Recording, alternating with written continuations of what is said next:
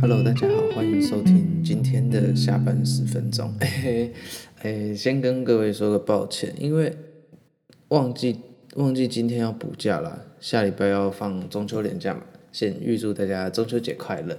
那所以呢，因为就是放假就不更新，所以下礼拜四也不更新，所以我们今天更新一集啊。刚好今天也有一集很不错的新闻，是跟以往比较不同的，也是跟欧洲有关。大家也知道。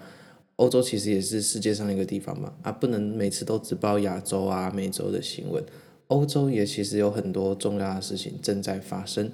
那我们今天要讲的事情是，Switzerland get ready to vote on ending free movement with EU。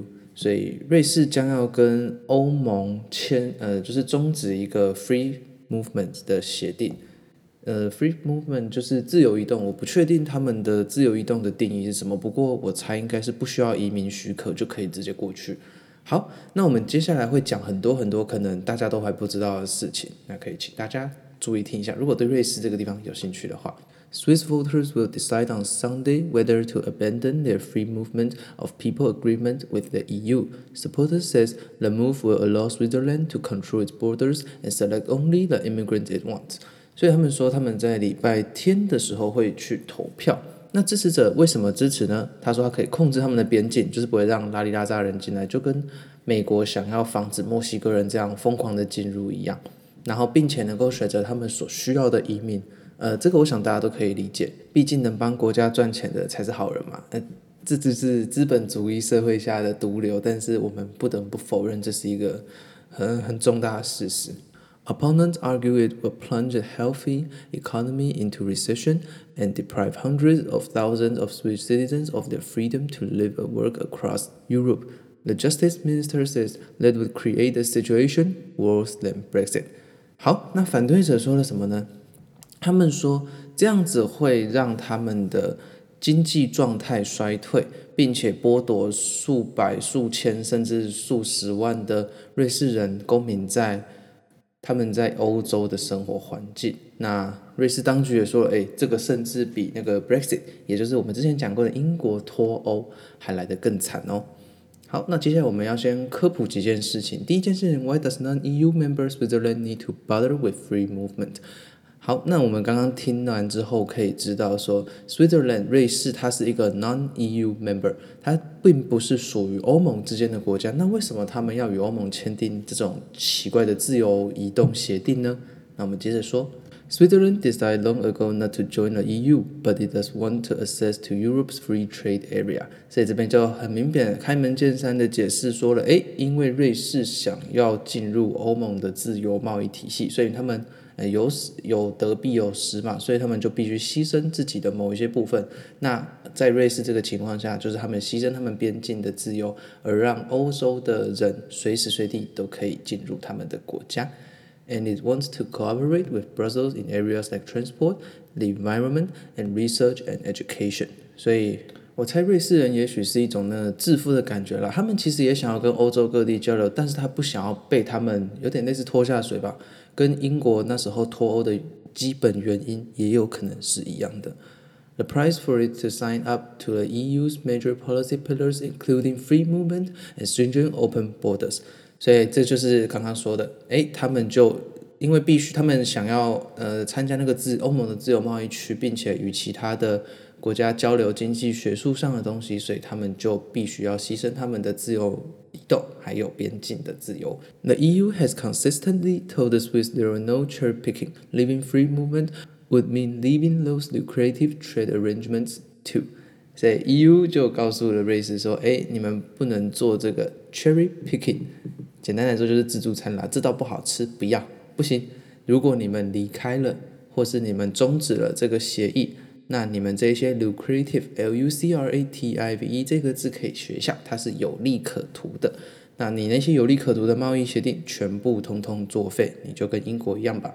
好，那这个这个草案是由那个 S V P，也就是 Swiss People's Party，应该就是类似就是一个政党啦。那我们就不，我们因为完全不了解瑞士的这社政治立场，所以我们就是这样，反正是其中一个党同意，其中一个党反对。So what are the pros and cons？那好处跟坏处分别在哪里呢？那我们这边可以看到 advantages。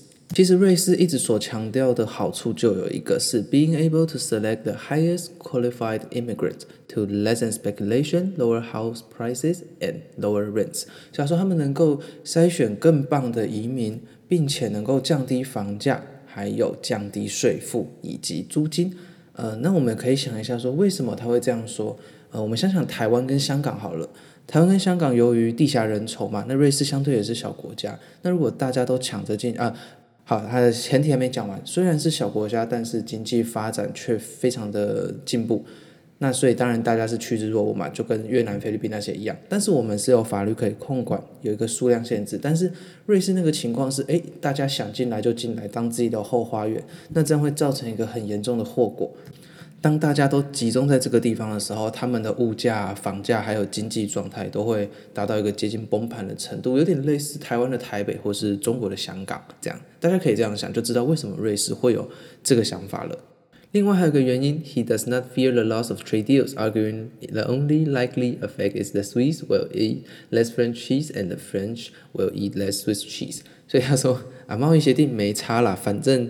我们只会吃比较少的法国起司，当然他是当然是打嘴炮，他只是想要说服那一些民众说，诶，他们需要更好的环境，比起贸易这件事，因为他们可能很相信自己的经济吧。好，Although Switzerland does trade outside Europe, it has not negotiated its own bespoke deal with China.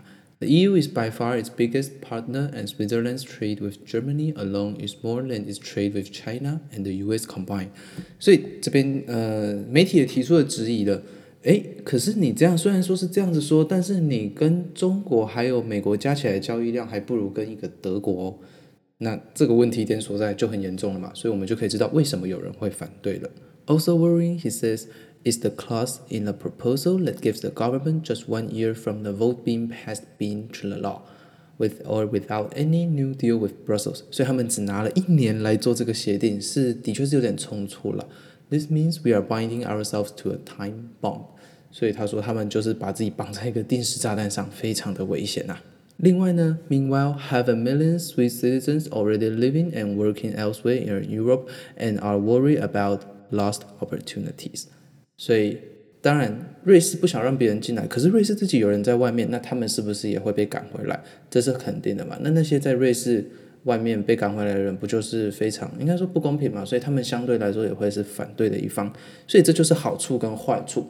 那当然我们不能做什么评论，但是我们能够透过这个现象来分析说，诶，政治跟我们想的其实不一样，我们应该要怎么抉择？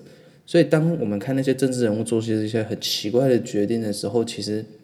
我们不要太早下定论，因为他们都会有他们的考量在。毕竟每一件事情都是正反两面，不是这样直直的，不是黑就是白。接下来我们听一下三方的意见。What does the government say? The Swiss government is urging voters to say no. 所以政府说不要，他们说了这件事会比英国脱欧来得更糟糕嘛？